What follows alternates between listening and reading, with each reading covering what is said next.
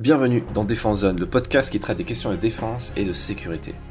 Cette semaine, nous publions notre nouveau magazine papier, le numéro 11. Dans ce nouvel opus, nous abordons à la fois des sujets brûlants qui ont secoué l'actualité internationale ces derniers mois, ainsi que des grandes thématiques presque intemporelles mais pourtant ô combien complexes et méconnues. Voici en avant-première l'édito de ce nouveau numéro papier du magazine. La première victime d'une guerre, c'est la vérité. Cette célèbre phrase de l'écrivain Rudyard Kipling pourrait à elle seule expliquer pourquoi les journalistes et autres reporters sont toujours aussi nombreux à couvrir les conflits malgré les nombreux risques. D'autant plus que nous vivons actuellement un paradoxe.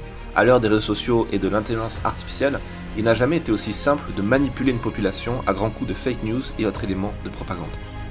Le conflit actuel en Ukraine illustre parfaitement ce paradoxe, cette guerre de tranchées 2.0 dans laquelle un drone de loisir larguant des grenades artisanales est parfois plus efficace qu'un canon de 155 mm à 5 millions d'euros.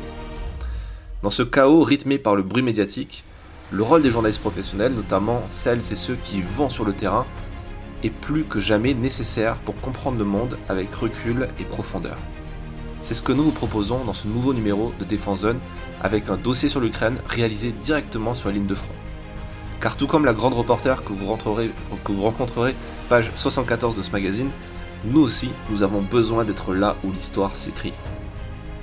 Et parce que l'actualité défense ne se déroule pas qu'à l'est de l'Europe, nous vous proposons un sommaire très riche qui vous fera découvrir une fois encore des métiers passionnants et des histoires captivantes.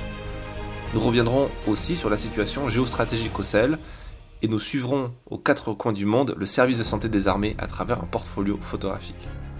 Ce sommaire illustre ainsi un autre paradoxe inhérent à notre profession et Hubert Beuve-Méry, fondateur du quotidien Le Monde, formulait à merveille en disant que le journalisme, c'est le contact et la distance.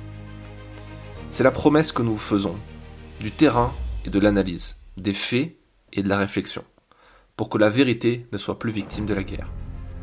Avant de souhaiter une bonne lecture, nous voulons rendre hommage à Arman Soldin, journaliste de l'AFP tué dans le Donbass le 9 mai 2023 ainsi qu'à tous ces reporters qui prennent des risques pour nous informer au quotidien. Nous espérons que ce nouveau numéro du magazine papier vous plaira. Si vous faites partie des abonnés premium, vous devriez l'avoir déjà reçu dans votre boîte aux lettres. Et vous pouvez également trouver ce magazine en kiosque, en point relais, dans les gares, les aéroports et dans la plupart des maisons de la presse en France.